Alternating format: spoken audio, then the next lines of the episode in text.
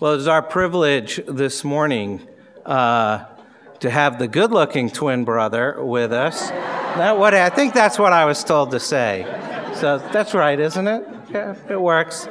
Uh, Jonathan Dorst is coming to us from Grace Church in Stillwater, Oklahoma. And uh, so we are greatly appreciative of him being here for this day, and he's going to bring God's word to us this morning. Jonathan. Thanks, Dave. It's good to be back in Northern Virginia. I, for those of you who don't know me, I lived here a while back for a couple of years, and I served at a sister church over in South Riding. And I was instrumental in helping uh, recruit my brother Dave to get up here. And then once he and his family were good and settled, I took off with my family to uh, Stillwater, Oklahoma, to, to plant the PCA church there. And so we've been there the last seven and a half years. Um, we're in a similar situation to you guys. We meet in a school. Uh, we have to set up chairs every week, so you got that going for you. You don't set up chairs.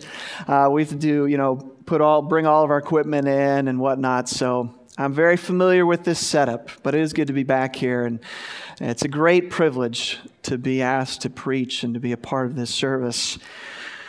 My sermon text today is from a New Testament book near the end of the New Testament, 1 Peter.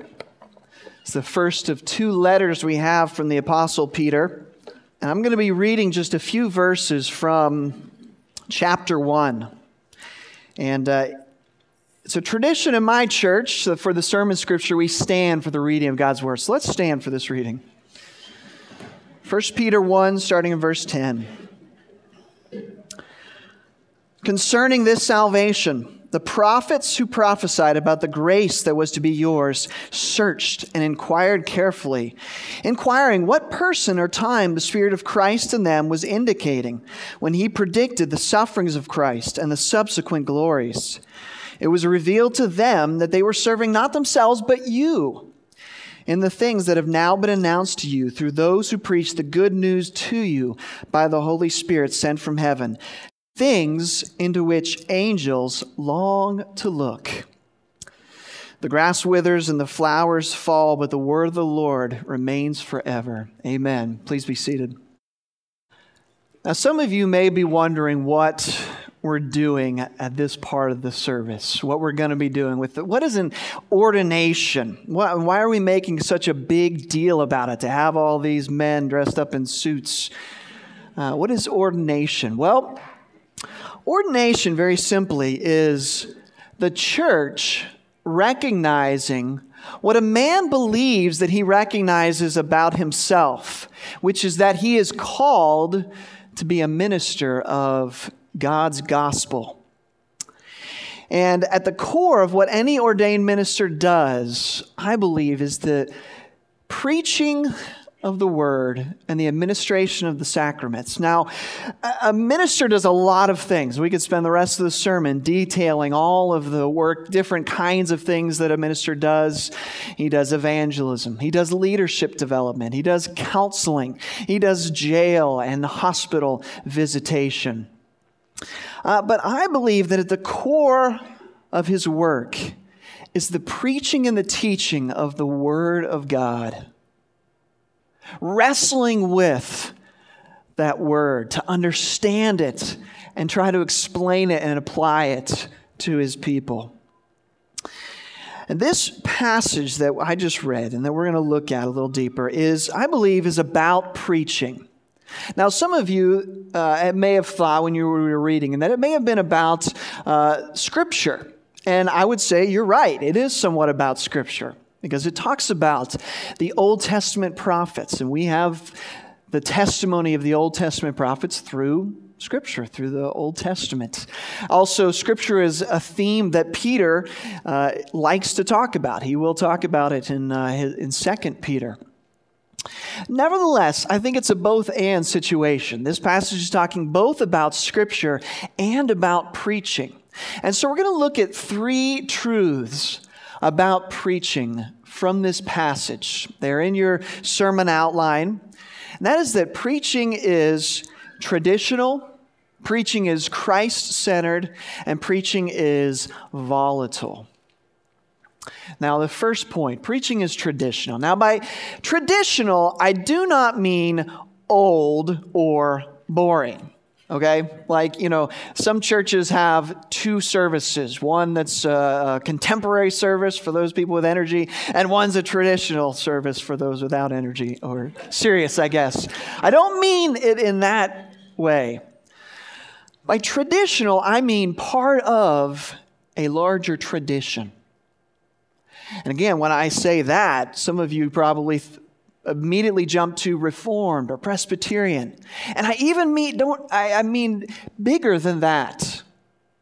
When I'm talking about tradition, I, what I think Peter is talking about here is this tradition goes all the way back to Moses.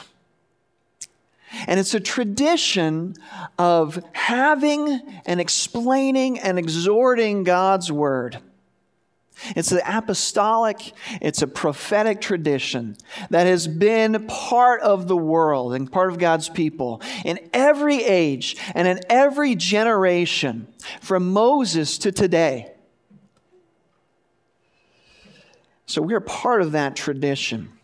And look at some of the look at three things. We're looking at some things that Peter tells us here about this tradition. First thing he tells us is that the Old Testament prophets as part of their part of the tradition, predicted the life and the sufferings of Jesus Christ.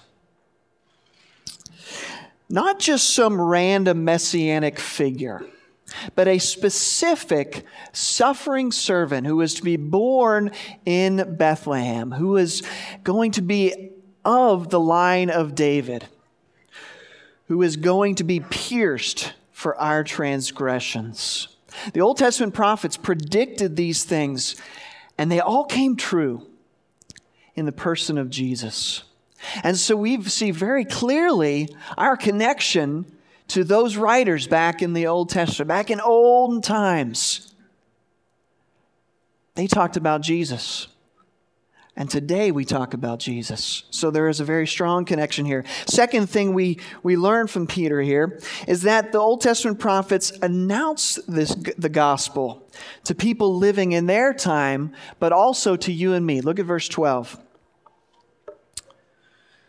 He says, It was revealed to them that they were serving not themselves, but you.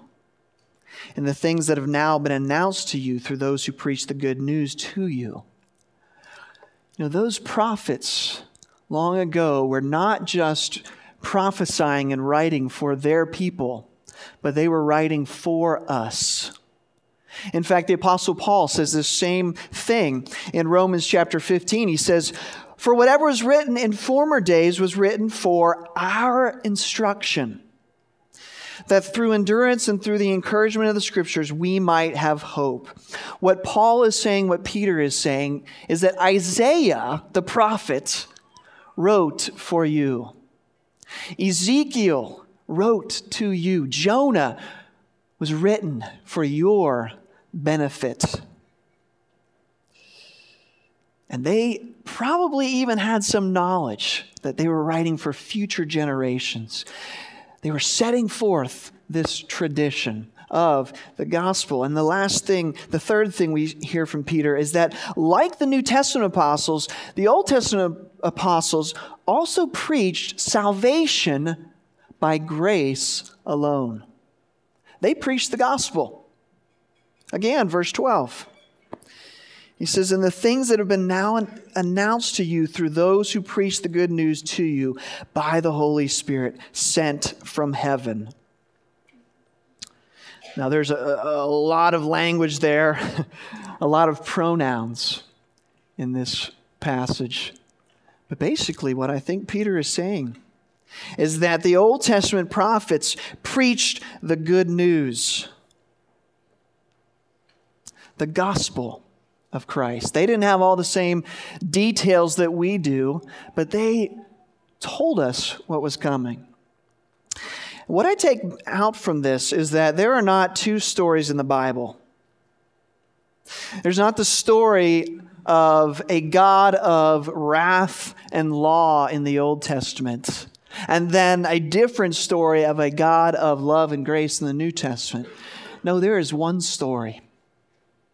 There is a marvelous continuity in all of the books of the Bible, in both Testaments, that there's one story of God acting in grace. God telling those prophets back then, even in the time of Moses and Abraham, that there will come a Redeemer. And the Bible agrees in all of its parts that Jesus Christ is the only way of salvation and the great desire of all nations. Now, Dave, your preaching is to be a part of this great tradition. It's to be in this stream of gospel preaching that goes back to Moses. Your preaching is not to be new or innovative necessarily. You know, I, I get tired of going to Christian conferences and reading the latest Christian book on the newest way of doing church. Or you know seven practices of a transformational church based on the latest research of those highly effective churches. Now i know let me qualify that i know we need to contextualize our ministry and we it is good to learn from those who are doing ministry and doing well. However it often seems that modern pastors are looking for that silver bullet that will make them finally successful, finally effective in ministry. That new program or that new sermon series. Well, I want to say this. The ministry, there is no silver bullet in the ministry. The ministry is about laying down your life for your people and ministering the word to them over a long period of time.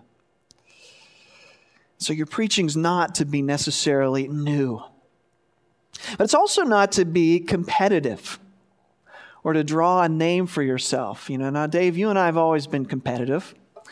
Um, it started when you beat me out into the world by nine minutes, and uh, it continued when uh, you were unable to beat me in golf or basketball, beginning in middle school. And it will continue next summer if we do the Dorst Decathlon, and I will uh, repeat when. Um, but the pulpit is not the place to be competitive or to show off your moves. It's the place to preach what God has given you to preach, to show His glory, and to show the glory of His Son. Your preaching also is to be solidly biblical. Now, the whole world contains wonderful insights for understanding, application, illustration. Uh, but your message must at core be the gospel message of Scripture, not the latest headline or the latest opinion poll. Preaching must be in the tradition of God's revelation to us. Second thing preaching is, is that it is Christ centered. Now, notice the wonderful truth that Peter is developing here in verses 10 and 11. He's talking again, again, he's talking about the Old Testament prophets.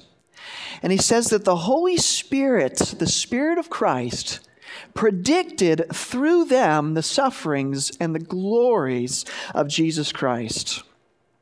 Now, there are some people who say you can't read Jesus into the Old Testament, right? The Old Testament is about, you know, the Jewish people and their life and their religion. And you can't read Jesus into all of that. That's, you know, that's Christians doing too much. The problem with that is that I don't think that's what the New Testament tells us. The New Testament tells us that Jesus is the fulfillment of all that God was doing in Old Testament Israel. On basically every page of the New Testament, we see the New Testament writers using the Old Testament to understand the person of Jesus and to identify God's people. and to give them instructions. Jesus himself told us that he wasn't just found in a few places that are obvious. Remember the story? After Jesus has been crucified and resurrected, he's out and he meets up with uh, two disciples of his, not the 12 apostles, but two other disciples, and, and he begins to walk with them. And they saw him crucified, but they didn't know he was resurrected, and they don't recognize him. And they're downcast, and they, and they begin to talk. And they're talking about all the events that have taken place in Jerusalem and with the Christ. And, and Luke tells us in Luke 24, he says, And beginning with Moses and all the prophets, that's a shorthand way of saying the Old Testament. Uh, Jesus interpreted to them in all the scriptures, right? And the scriptures for Jesus and the apostles was the Old Testament. All the scriptures, the things concerning himself. The whole Old Testament is full of Christ. Verse 10 tells us that these prophets searched and inquired carefully to know when Jesus would be coming. Now it says what person or time the Spirit in Christ of Christ then was indicating. Actually, probably a better translation here is what or what manner of time Christ was coming. They knew the Messiah was coming. They just didn't know when. They knew he was coming and they were pinning their hopes on a Savior who would come for all the world. You know, uh, Dr. David Murray even brings out an interesting idea. He says that though the New Testament gives more specific details on the life and person of Christ, the Old Testament actually has quite a bit of detail that the New Testament doesn't, probably New Testament builds on. He says this He says, Nowhere in the New Testament are we given such insight into the emotions and the feelings of the Lord Jesus during his sufferings as we are in Psalm 22 and in Psalm 69. He says, likewise, Isaiah 53 contains considerable detail that the New Testament doesn't have about Jesus. Dave, whatever passage of Scripture you preach, you make sure, whether it's Genesis, Revelation, the Psalms, or 1st and 2nd Corinthians, you need to preach Jesus Christ because that passage is preaching Christ in some way. And if you don't open up how Christ is predicted or foreshadowed or logically necessary from this passage. You have not given them full meaning of the passage, and I believe you haven't fully preached the gospel. If you preach the Old Testament as all about laws and principles of living, you're sending people back to the harshest slave driver there is, the law. Now, certainly, biblical preaching does preach the law, and the law is good for God's people. But never biblical preaching never fails to proclaim how Christ has fulfilled the law and how he has triumphed over death and judgment. You can't leave people with the bad news that we're sinners. You have to continually remind them, as the scriptures do, that there is good news in Jesus. The last thing that preaching is, is preaching is volatile. Now, last year, uh, the Boise State Broncos beat the University of Oregon Ducks in a very close football game. And as there was a running back, LeGarrette Blount, and he was as he was walking across the field going to leave, one of the Boise State players uh, started to taunt him. And then the, the Boise State player turned away from him.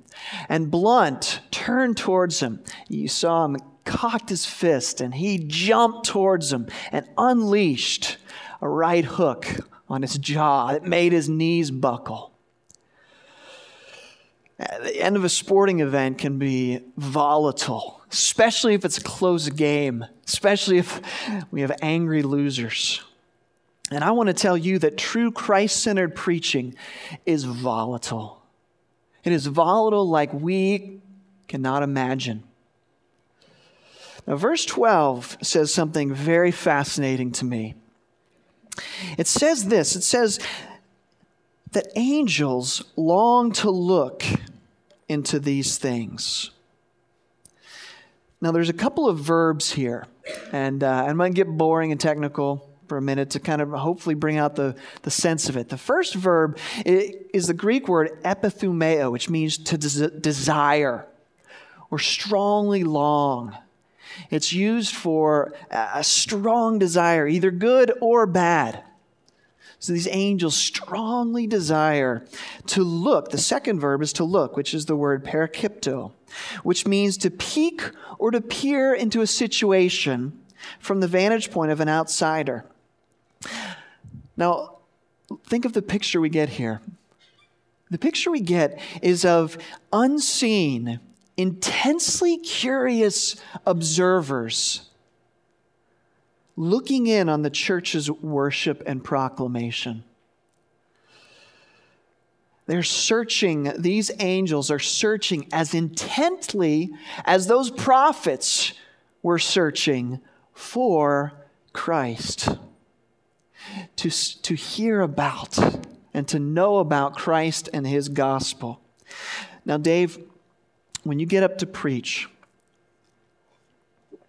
I don't want you to just look at the back row and see who is staying awake back there and who's nodding. I know that doesn't happen here. It just happens to me sometimes. And I don't want you to just look at the front row to see who's scribbling notes and who's doodling. And I don't even want you to look for, after the service, for that affirmation. Who really enjoyed it? Uh, if you only look at what's happening in the physical realm, you will be bound to be disappointed. I want you to look at what cannot be seen with physical eyes. You must look with faith all around you to the angels who are looking, who are bending their ears to hear the message of Christ. Angels who can't believe how amazing the good news is that you are preaching. Angels who hear you proclaim Christ crucified and they look at one another and they say, Did you hear that?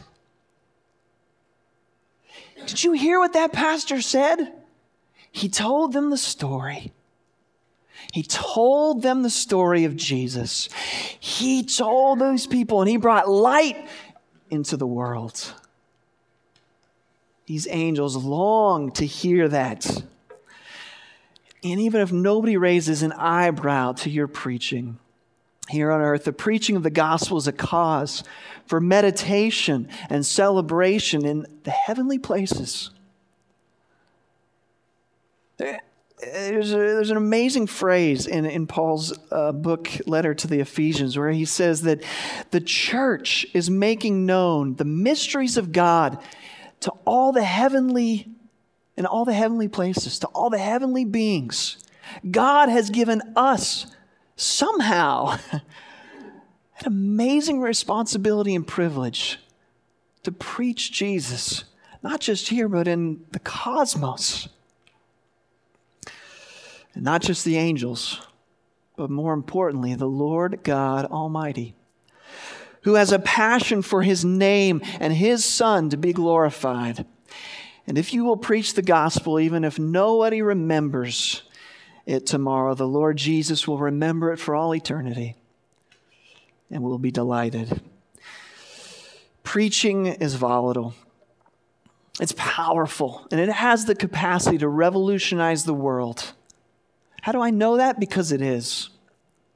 You know, sometimes we in the West think that the gospel's not powerful. We think that Christianity is maybe stalling because we see some of our young people going to college and leaving the faith.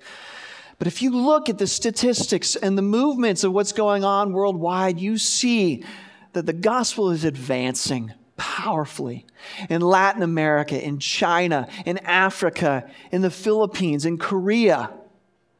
People are coming to Christ through casual conversations, yes, but primarily through the proclamation of the church and the preaching of faithful ministers.